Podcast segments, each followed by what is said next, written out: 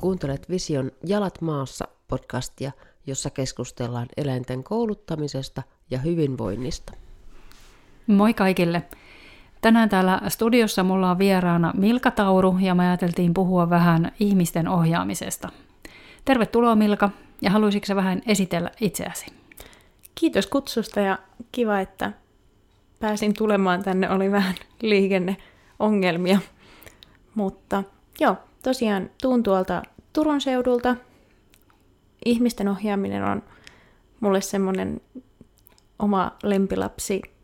Olen koulutukseltani fysioterapeutti ja sen lisäksi ohjaan ihmisiä toimimaan koiriensa kanssa tuolla Pavsi-tiimillä Turussa. Ja nythän sä oot myös tämän kevään aikana tulossa meille pitämään koulutusta Joo. tästä aiheesta. Ja se on oikeastaan se syy, miksi, miksi me keksittiin sut tänne pyytääkin. Joo, tosiaan mielenkiintoinen koulutuspaketti tulossa. Kyllä, ajattelin itsekin siihen mahdollisesti osallistua, jos vaan työt antaa myöten. Kiva kuulla, toivottavasti antaa. Öö, joo, sitä sopii toivoa.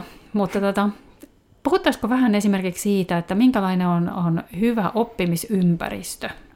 Joo. Eli minkälainen ilmapiiri kouluttajan olisi hyvä saada luotua ja miten niin kuin, siinä toimitaan? Joo. Mä uskon, että jokaisella on varmasti kokemusta sellaisesta oppimisympäristöstä, mikä ei ole itselleen optimia, semmoisista oppimistilanteista, missä on ollut lähinnä semmoinen ajatus, että voinko poistua tältä paikalta.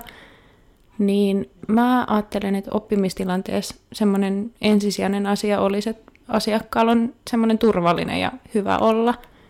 Että mm. annetaan semmoinen viesti, että täällä on, on tilaa tehdä asioita omalla tavallaan. On tilaa olla oma itsensä ja, Joo. ja ö, myöskin niin kuin sillä lailla, että uskaltaa sanoa, miltä tuntuu ja miten itse näkee tilanteet ja ei tarvitse pelätä virheitä. Joo. Tässä on hirveän iso merkitys sillä, että miten me toimitaan ohjaajina.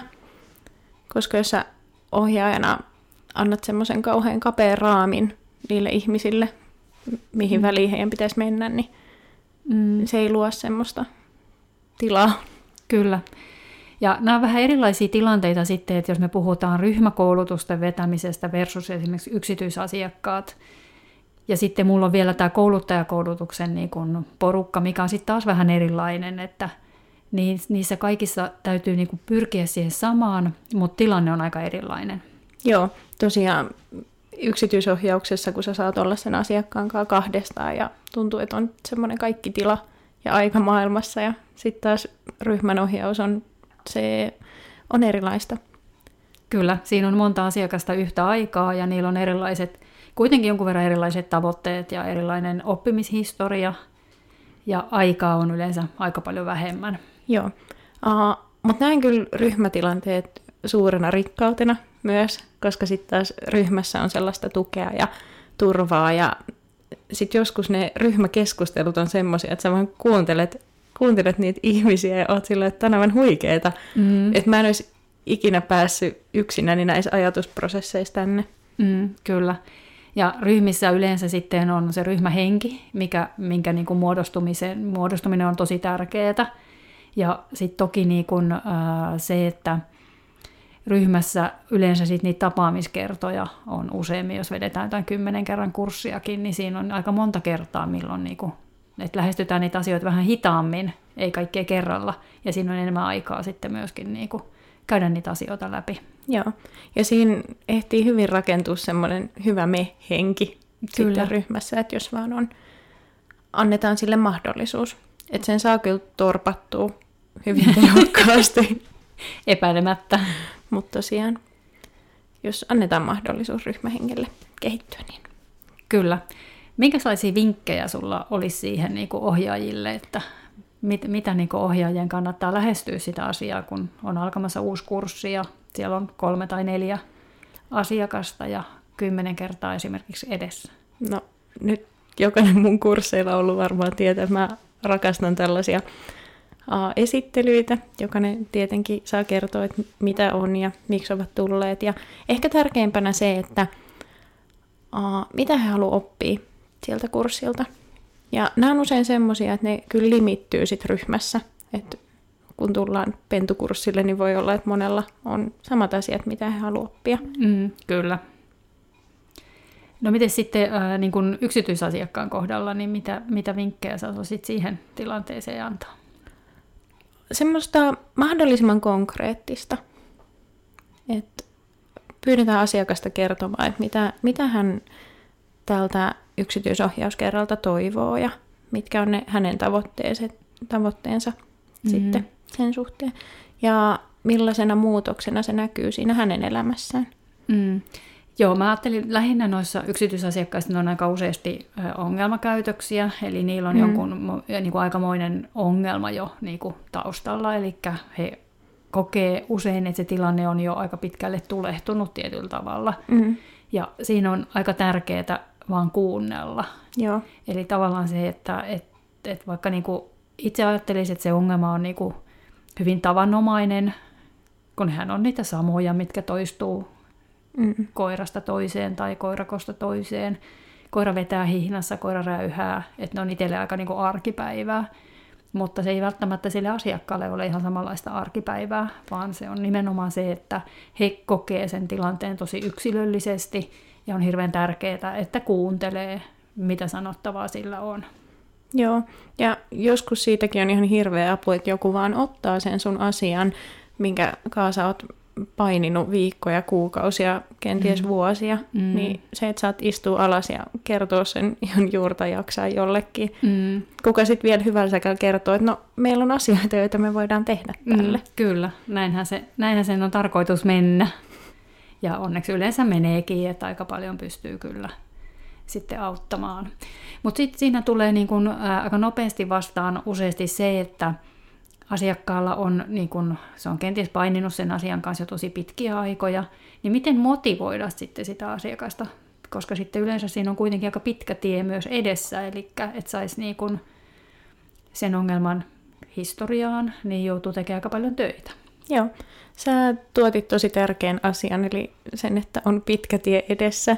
Ja se, että jos me lähestytään asiaa niin, että no, tervetuloa koulutukseen, viiden vuoden päästä on valmista, niin se, että jaetaan sitä vähän pienemmiksi palasiksi. Mm, että se tavoitteen asettelu siinä harjoittelussa, että meillä on selkeitä konkreettisia välitavoitteita sillä meidän matkalla sen asiakkaan kanssa. Mm.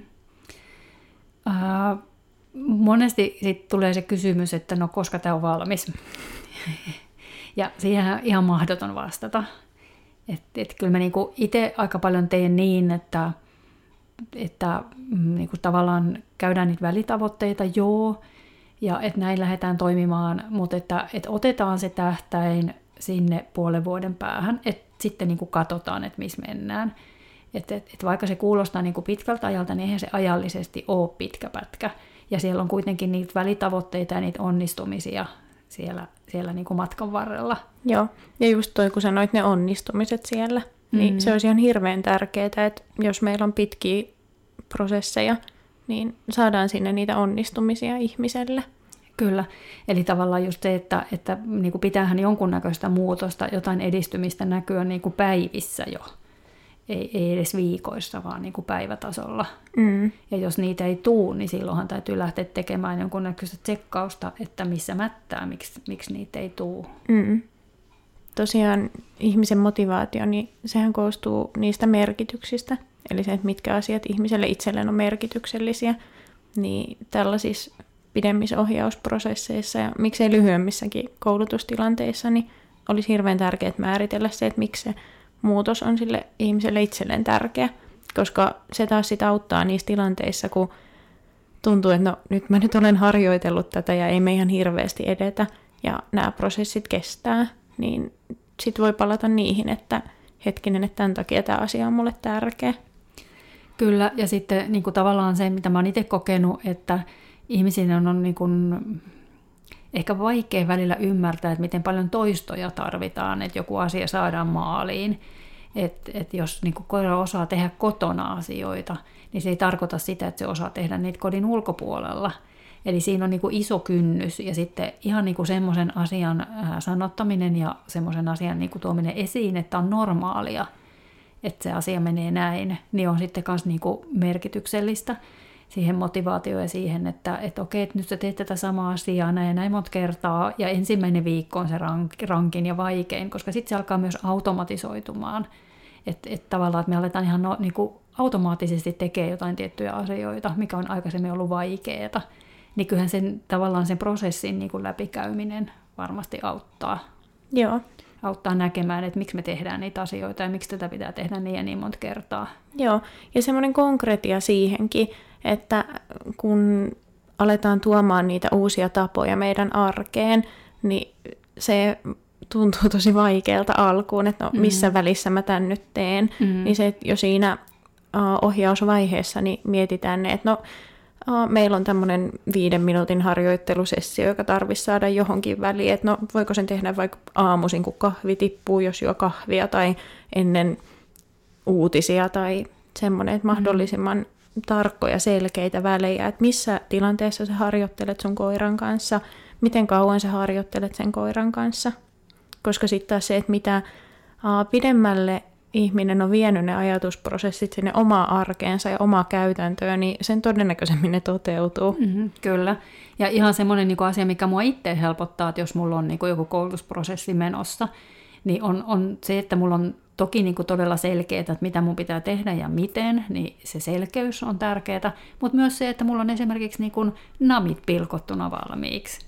Et ihan tämmöisiä tosi konkreettisia, yksinkertaisia asioita, että et hommaa riittävän määrä nameja valmiiksi pilkottuna, jos ei ole niin kuin sopivaa, niin sitten pilkoja laita vaikka pakkaseen niitä.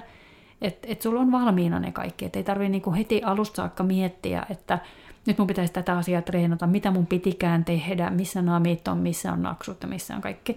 Eli tavallaan ihan tämmöisten niin kuin rutiinien luominen on, on niin kuin aika paljon semmoista niin kuin helpottavaa.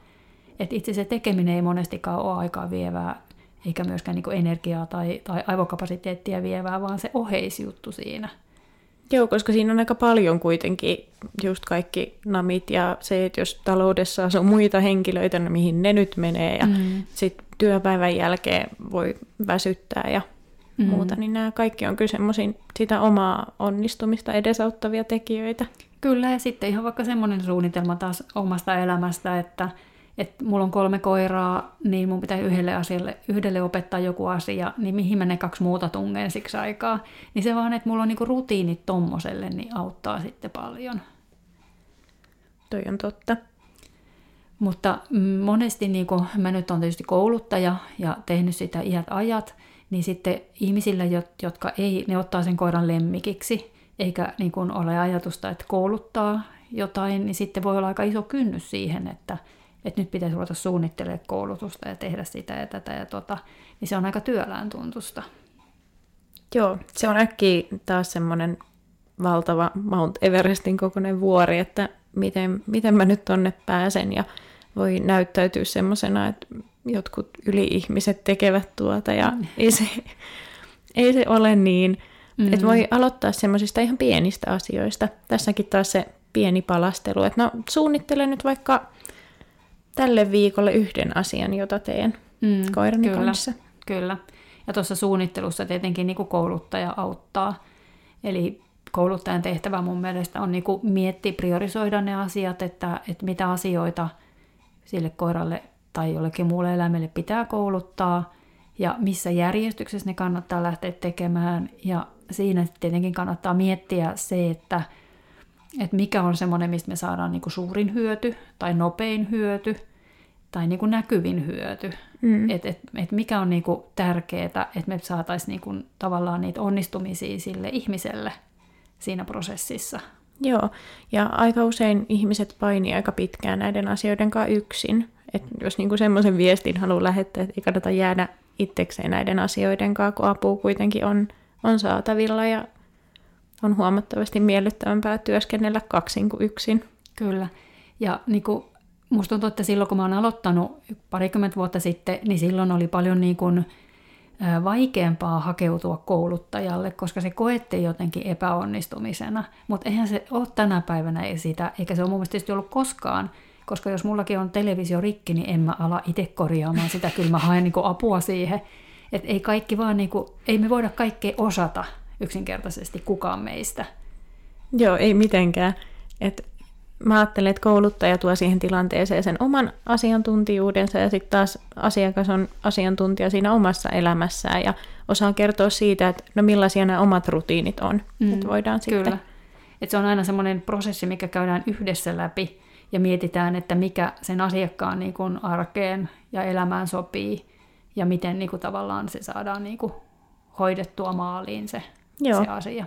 Joo, ja tämä vaatii kouluttajalta mun mielestä semmoista tietyn tyyppistä a, asettumista asiakkaan kanssa samalle tasolle, että ei olla mitenkään tuolta norsulutornista huudellen ohjeita, että tehkää näin ja tehkää noin, vaan mm. ollaan niin aidosti kiinnostuneita siitä asiakkaasta ja hänen tilanteestaan ja miten niin yhdessä lähdetään ratkomaan tätä. Mä niin sitä me henkeä liputan. Kyllä, ehdottomasti se on tosi tärkeää. Että mua vaan huvittaa tämä, että me tehdään podcastia ja huudellaan täältä. täältä.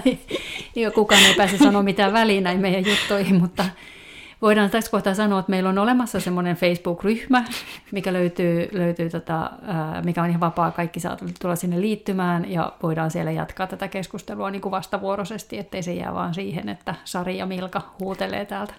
Joo, ja olisi kauhean kiva kuulla myös niin kuin teidän kokemuksia kyllä, ohjauksesta kyllä. ja onko jotain semmoisia yleisiä haasteita tai muita, mm, niin aika mm. mielenkiintoista. Kyllä. Ja äh, täytyy sanoa, että mä oon itsekin käynyt koulutuksissa oman koiran kanssa ja, ja tota, äh, olen kyllä tullut myös itkien kotiin siitä, kun muut on haukuttu täysin lyttyyn, mun koiran mm. haukuttu täysin lyttyyn. Ja sehän on ihan niinku kestämätön tilanne koska kyllä se oli ensimmäinen viimeinen kerta, mm-hmm. kun mä sen ihmisen lähelle hakeuduin. Joo. Et, että tota, eihän se kanna niinku mihinkään. Ei, eikä, eikä sillä, että me lytätään ihmistä ja ollaan sillä, että nämä sun tiedot ja taidot, mitä sulla on, ei ole riittäviä ja sä et osaa ja että ihminen kokee olonsa huonoksi ja epäonnistuneeksi. Ja on itsekin ollut tuollaisissa koulutustilanteissa, mistä A, lähinnä tekee mieli poistua hyvin nopeasti ja mm, mm. ei ole sitten tarvinnut mennä mm. uudelleen.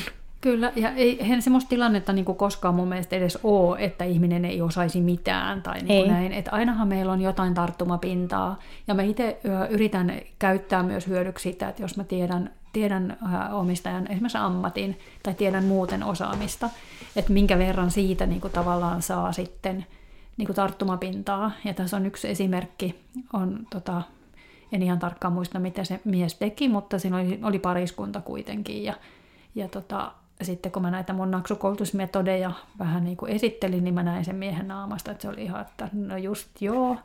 Ja tota, sitten ää, mä onnistuin jotenkin sanomaan sanan matematiikka, että on hyvin matemaattista, kun miehet on useasti paljon enemmän matemaattisia kuin naiset. Ja, ja tota, sehän tiedätkö, niin kuin innostui ihan älyttömästi, kun se tajusi kaiken matematiikan niin kuin tämän taustalla. Ja sen jälkeen hän alkoi tulla tiedätkö, niin kuin Excel-taulukoita, miten oli treenit niin kuin edistynyt. Ja siitä oli niin kuin tosi paljon hyötyä. Se oli mulle semmoinen oivalluksen paikka, että, että miten tärkeää on saada kytkettyä se, mitä me tehdään, niin sen ihmisen aikaisempaan osaamis- osaamiseen tavalla tai toisella.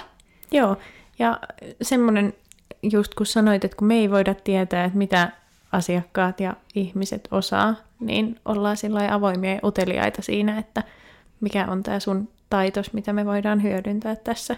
Mm, kyllä. Mä aika useasti itse käytän sitä laskeutumista norsulutonnista alas, mihin en todellakaan halua edes niinku päätyä, mutta kuitenkin sillä, että mä kerron niinku semmoisia asioita, mitä mun koirat on käyttäytynyt huonosti tai mitä ongelmia mulla on ollut mun koirien kanssa, koska mun koirat on ihan samalla lailla niin kuin koiria kuin kaikkien muidenkin koirat. Ja niiden osaaminen on kiinni täsmälleen siitä, että mitä mä niin kuin haluan niiden kanssa tehdä ja mitä, mihin mä haluan panostaa niin kuin sitä aikaa.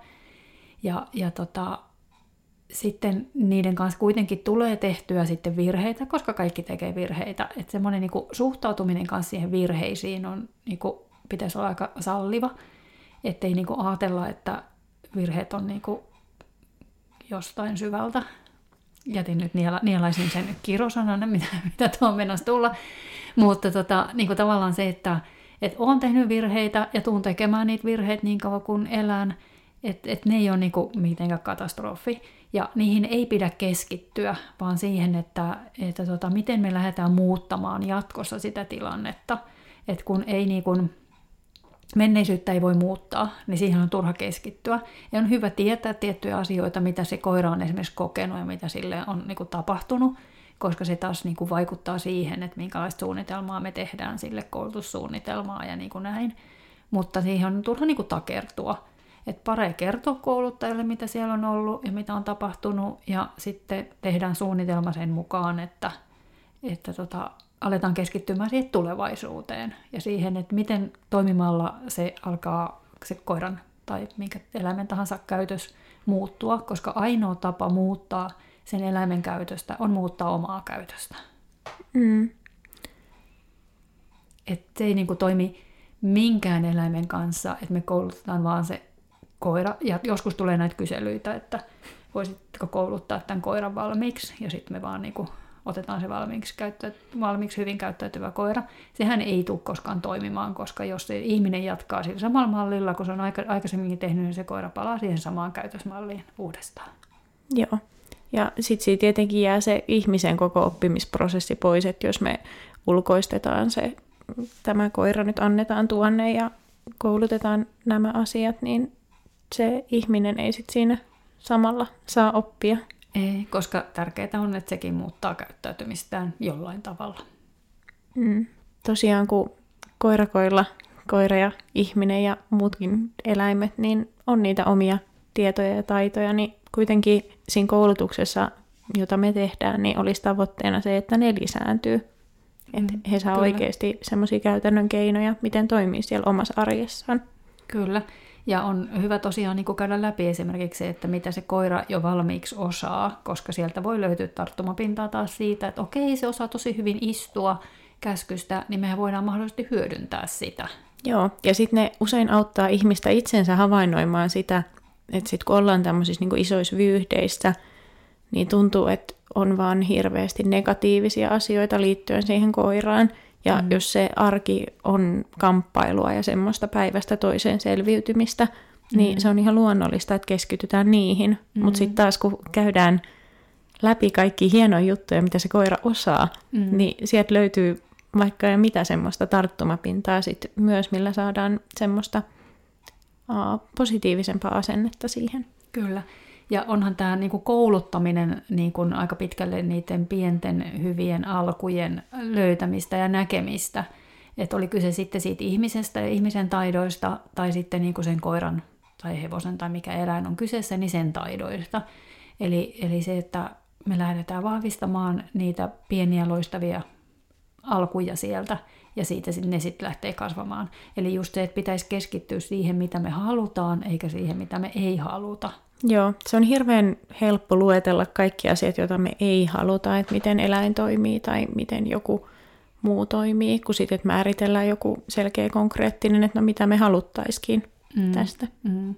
Se on hyvin tyypillistä äh, yksityisasiakkaista, niin halutaan, että koira ei räyhää, on se ensimmäinen vastaus esimerkiksi räyhäävien koirien kohdalla – kun pitäisi lähteä miettimään, että oikeasti, että mitä me halutaan, että se koira tekee siinä vaiheessa, kun tulee se toinen koira vastaan, niin sehän on se, mihin meidän pitäisi keskittyä.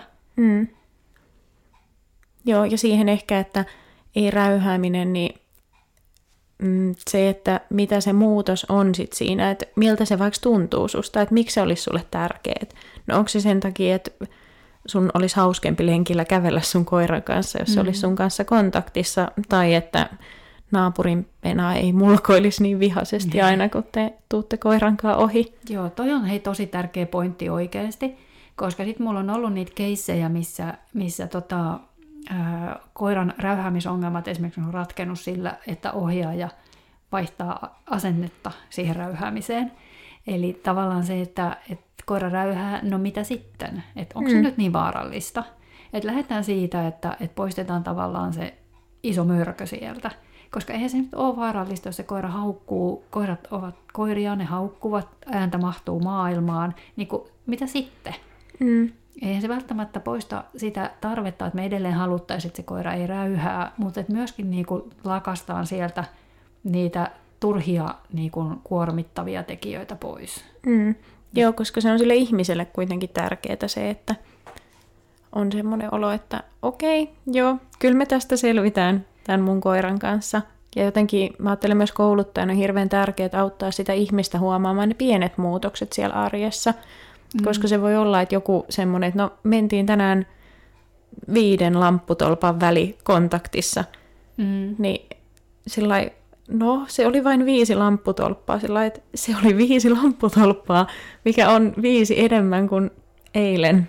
Kyllä, ja sitten kun tosi useasti niin törmää siihen, että koira räyhää muille koirille, ja, ja tota, ää, sitten ollaan lähdetty siitä, että niin se räyhännyt kaikki mahdolliset vastaan tulevat koirat, ja päästään siihen, että se räyhää niistä vain puolet tai ehkä vaan niin kolmekymmenestä, mm. niin silti se ihminen niin tiedostaa vaan ne kolme epäonnistumista. Ei mm. ollenkaan sitä seitsemää onnistumista. Että niinku, olisi kauhean tärkeää niinku ruveta näkemään niitä asioita. Ja kouluttajan tehtävähän on se, että et niinku pointtaa niihin onnistumisiin. Koska se, mihin me keskitytään, niin sitähän me saadaan. Joo, niin mutta kyllä tunnistan tämän itsekin, että jos on joku koulutusasia ja sitten miettii, että no tämä nyt meni, meni mönkään tämä, voi, voi harmi. Mm. Ainakin ensimmäisen oman koirani kanssa työstettiin just nimenomaista remmiräyhäämisongelmaa, niin se oli tosi uuvuttavaa se, että kun koko lenkki meni hienosti ja sitten kotiovella mm. viimeiset viisi metriä. Millaisia, onko sulla hyviä kokemuksia niin kuin kivoista oppimisympäristöistä tai niin kuin treeneistä, missä on, mihin on tosi kiva tulla ja mitä siihen on niin kuin liittynyt?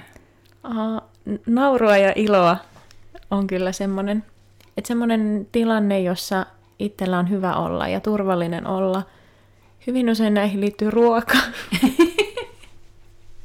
Tiedä sitten, mistä tämä johtuu. Mutta se, että on semmoinen rento fiilis. Ja on semmoinen olo, että tulen hyväksytyksi tällaisena kuin olen. Mun mielipiteitä arvostetaan, multa kysytään asioita ja on sillä onnellinen, että on tällaisia ihmisiä ympärillä, kenen kanssa tämä mm, toteutuu. Kyllä. Sitten niin ulkoiset puitteet on kanssa jo, jossain määrin merkityksellisiä. Mm.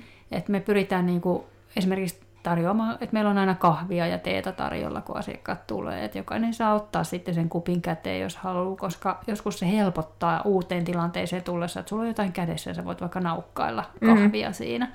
Plus, että niin kuin kahvihammastahan toki kolottaa usein niillä, jotka juo kahvia. Mä en tiedä siitä mitään, kun mä en juo. Mutta tota, sitten tulee mieleen tämmöinen, tämmöinen, kun meillä oli vanhassa hallissa aikanaan oli semmoinen sohva ja siitä piti päästä eroon, koska se oli niin karmaiseva. Se on, siitä sohvasta oli tullut semmoinen niin kuin hyvän fiiliksen symboli jollain tavalla, että sitten meillä oli asiakkaita, joille se oli melkein kriisi, kun me sohvasta luovuttiin. Voi ei!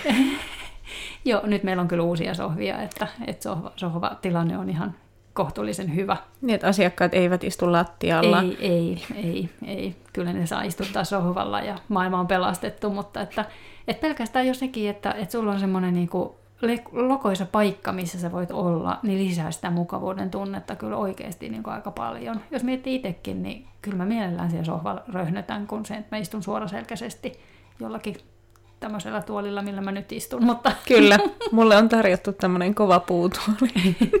siinä on joku pehmusle kuitenkin siinä alla. Olen pahoillani, studiossa ei ole sohvia. Mutta tämä voisi olla tämmöinen kehitysidea sitten seuraaville. Ehkä he saavat sohvan. Studio 2.0 tehdään sitten sohvilla, sovitaan näin. Joo, mutta se on kyllä tärkeä se ympäristö myös. Kyllä, kyllä. Ja sitten semmoiset tekijät ainakin, mitä itsellä on, jos on kauhean hälyisää tai muuten sillai, niin kuin ympäristönä epämiellyttävä, niin on sekin semmoinen. Joo, kyllä se, että, että niin kuin on puhdasta ja on viihtysää ja, ja sillä viisi niin kuin visuaalisestikin kivan näköistä, niin onhan sillä merkitystä myös siltä, että miten sä itsesi tunnet niin kuin tavallaan siinä ympäristössä.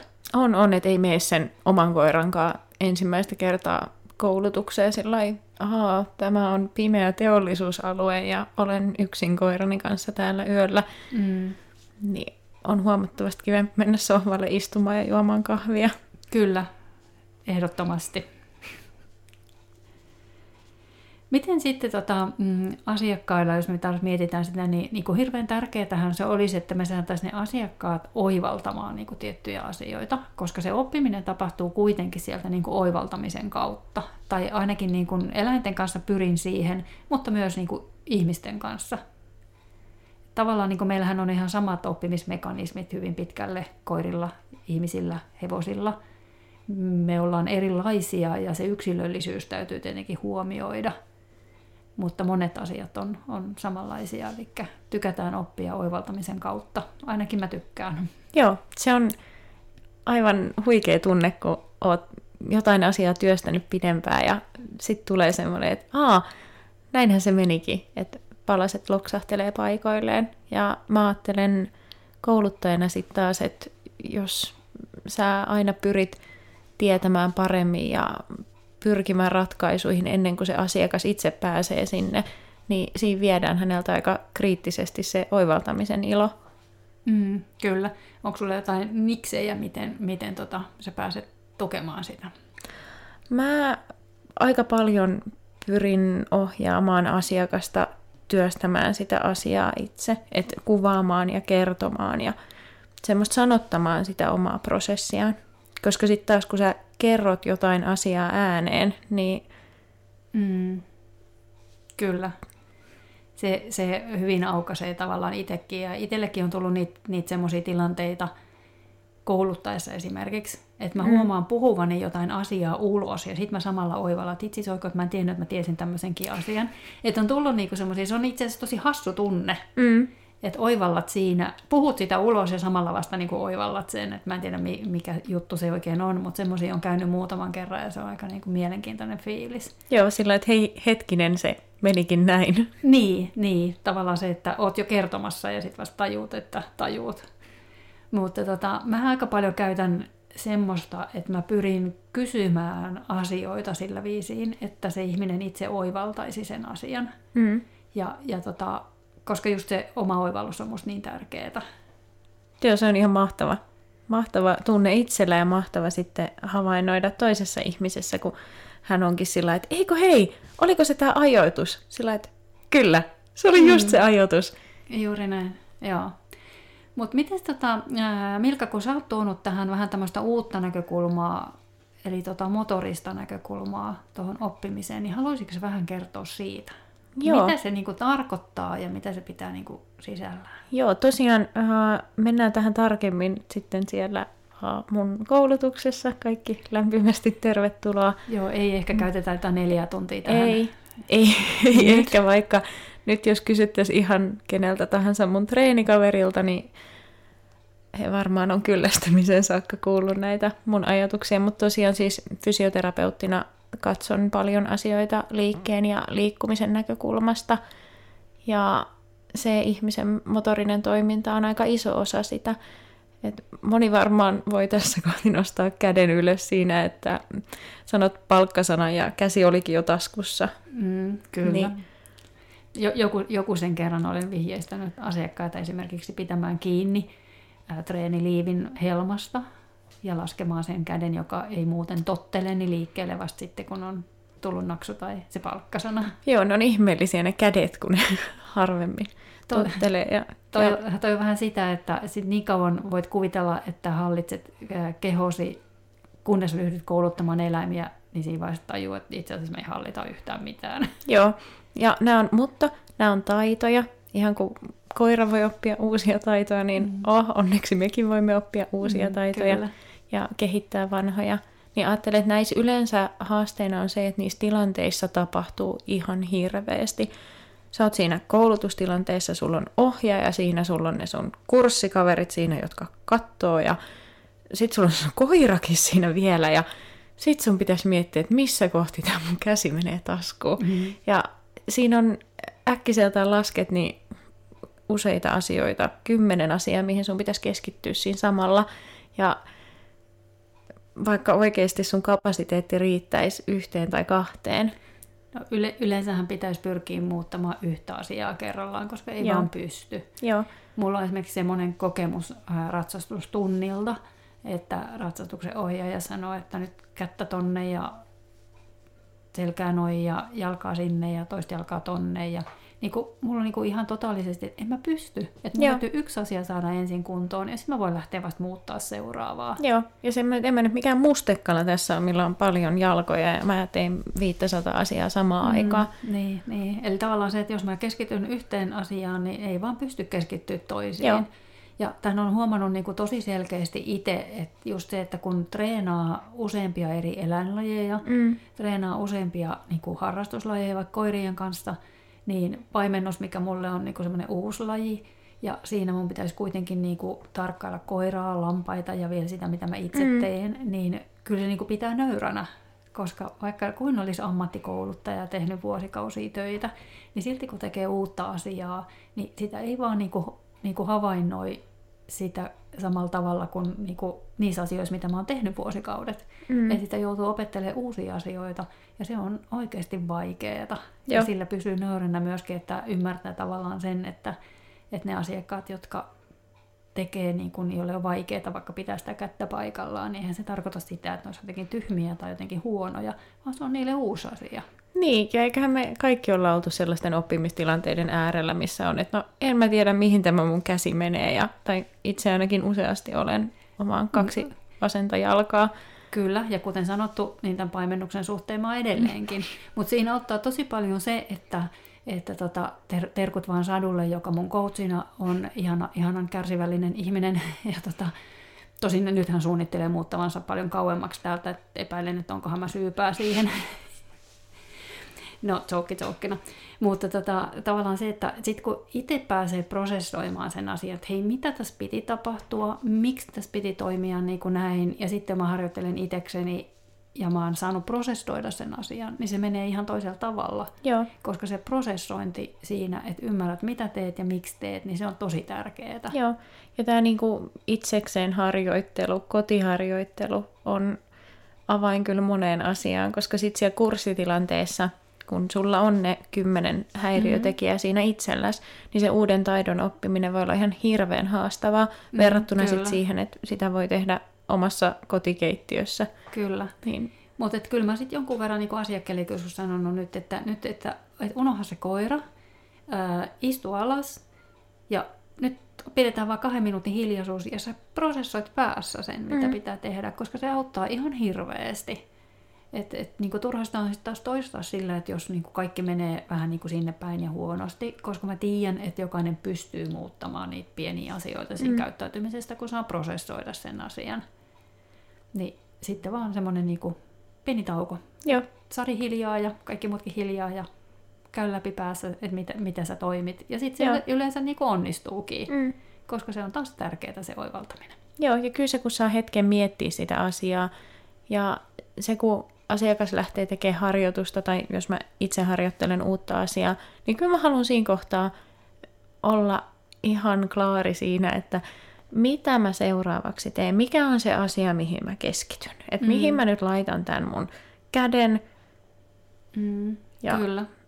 Ja se on niin kuin, tosi tärkeää mun mielestä sitten niin eläinten kouluttamisessakin se, että joku katsoo ulkopuolelta sitä, mitä sä teet. Mm. Et ihan tämän päivän esimerkkinä ää, meidän tokotreeneistä, niin pelkästään se, että mä tein itselle taas uutta asiaa ja koiralle uutta asiaa, mitä en ole aikaisemmin tehnyt, niin just se pelkästään, että onko mun käsi niin kuin 10 senttiä korkeammalla tai matalemmalla, niin oli merkityksellinen asia, mitä en siinä oppimistilanteessa niin itse nähnyt. Mutta sitten onneksi oli hyvä koutsi Mari siinä paikalla, joka sanoi, että laske sun kättä 10 senttiä alemmaksi, ja sitten se alkoi niin kuin onnistua.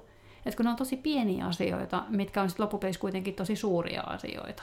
Joo, ja tämän takia tarkkasilmäiset treenikaverit on ja kouluttajat, tai sitten video. Video on aika armoton, Mm, kyllä.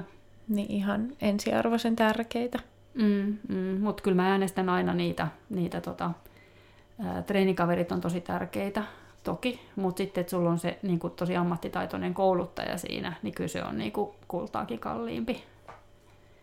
Että et sitten niin kuin, ei kauhean kauan toista, toista sitten ehkä vääriä asioita. Joo, sehän siinä on, että sit jos me hirveän pitkään toistetaan, no just tästä motorisen oppimisen näkökulmasta niitä semmoisia tapoja, niin niistä pääsee kyllä harjoittelemalla Mm. sitten toisenlaisiin liikemalleihin, mutta se, että sitten taas ne liikemallit, joita ollaan paljon toistettu, niin luonnollisesti sitten vahvistuu siinä. Mm, kyllä. Ja sitten välillä törmää aina tähän, että ihmiset sanoo esimerkiksi, että mä oon niin vanha, mä en pysty enää muuttaa käyttäytymistä. Ja näinhän se ei ole. Mutta se, että mitä enemmän niitä vuosia on taustalla, niin sitä niin kuin vakiintuneimpien meidän käyttäytyminen on. Eli sitä enemmän meillä on toistoja tietystä asiasta. Mm. Et jos me ollaan niin kuin talutettu koiraa niin kuin 40 vuotta tietyllä tavalla, niin onhan se eri asia lähteä muuttaa sitä. Ei se siitä iästä ole kiinni, mutta se on siitä kokemuksen ja toistojen määrästä kiinni. Mm. Että et, tota, et kyllähän niin kuin kaikki pystyy, ihan samalla lailla niin kuin vanha koira pystyy muuttaa käyttäytymistä, mutta sillä on sitten taas niin kuin niitä toistoja siellä taas plakkarissa paljon enemmän. Joo, ja kyllä se ikä, ikäihmiset oppivat paljon huikeita mm. asioita, Kyllä, kun vaan on semmoinen itselle merkityksellinen asia, minkä eteen haluaa tehdä töitä. kyllä, kyllä, juuri näin.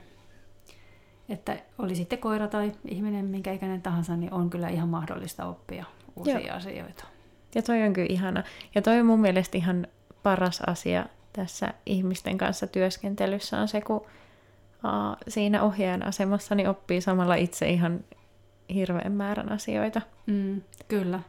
Ja sitten musta, jos voidaan tuossa suhteessa vähän palata vähän siihen oppimisympäristöön, niin musta on ihan mielettömiä niin semmoiset ryhmät esimerkiksi, mistä tulee tosi paljon keskusteluja. Ja sitten semmoisiltakin ihmisiltä, jotka ei ehkä lajia tai kouluttamisesta yleensä niin kuin kauhean hyvin tunne eikä tiedä, mutta ne näkee sen asian ulkopuolisin silmin, ja sieltä saattaa tulla ihan mielettömiä ideoita.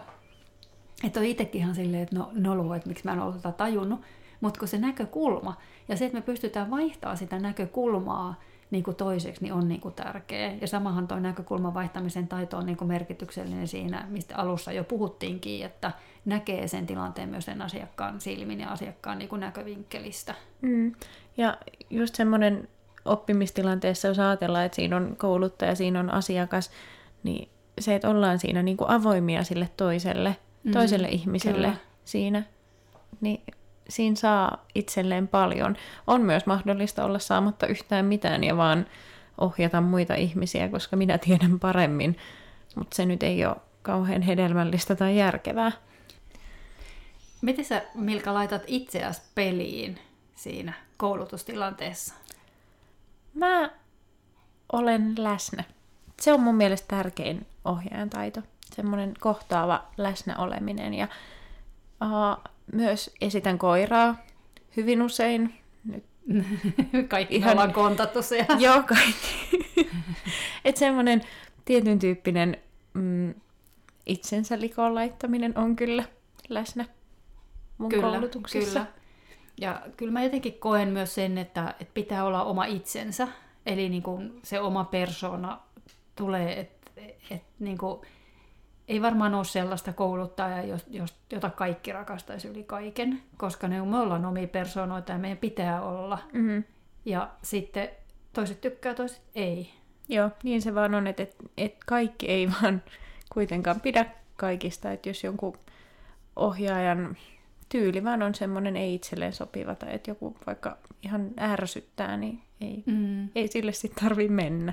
Niin, ja just se, vähän se itsetuntemus myöskin siitä, että, että, että minkä tyyppinen on, on niin kuin itse, ja toki niin kuin pitäisi nähdä myös niitä omia heikkouksia, koska niitä voi kuitenkin niin kuin lähteä parantamaan ja lähteä tavallaan niin kuin työstämään niitä niin kuin vahvuuksi, vahvuuksiksi. Joo, koska onhan meidän kaikilla ohjaajina semmoisia omia haasteitamme, että missä tarvii kehittyä, niin näiden Mm. tunnistaminen olisi kyllä semmoinen ohjaajana kehittymisen taito. Kyllä. Tähän on pakko taas kertoa näitä omia noloja tilanteita, kun mä aikanaan, ennen kuin mä edes tein tätä millään tavalla työkseen, mä vaan harrastelin niin kuin kouluttamista ja paikallisessa yhdistyksessä sitten vedin kursseja ja sitten tota, mä olin niin oikein päättänyt, että, että nyt mä niin kuin puhun kukkaiskielellä ja on tosi niin kuin positiivinen ja tosi niin kuin tälleen, että näin. Ja sitten tota, otin palautteita kurssin jälkeen ja sitten mulle sanottiin, että Sari oli kyllä tosi hyvä kouluttaja, että se oli niin, kuin niin sano suoraan, mitä, mitä niin kuin pitää tehdä ja mit, niin kuin, niin kuin kaikki asiat sanoi niin suoraan. Ja mm. mä, olin, että mä oikein yritin kukkaiskielellä puhua, mutta mä jotenkin tykkään niin kuin, ää, aika paljon puhua sille, sillä viisi niin kuin suoraan, mutta arvottamatta niitä asioita. Mm. Eli nyt kun sä teet noin, niin sitten tapahtuu näin. Että ei se välttämättä ole niinku virhe eikä huono juttu eikä näin, mutta se on vaan niinku tosiasia. Ei, ja se on just se, kun me kuvataan asioita, niin jos joku asia tapahtuu näin, niin sehän on. Että jos kuvataan vaikka joku käyttäytyminen tai mm, joku muu mm. ilmiö, niin Kyllä. ulkona sataa vettä, no siellä sataa vettä, pisaroita tippuu maahan. Et Mm, ei se, se on fakta eikä, Niin. eikä niinku arvotettava asia. Mm. Kyllä. se on kyllä aika tärkeä. Ja sitten kun asioita on hirveän helppo arvottaa, Mm.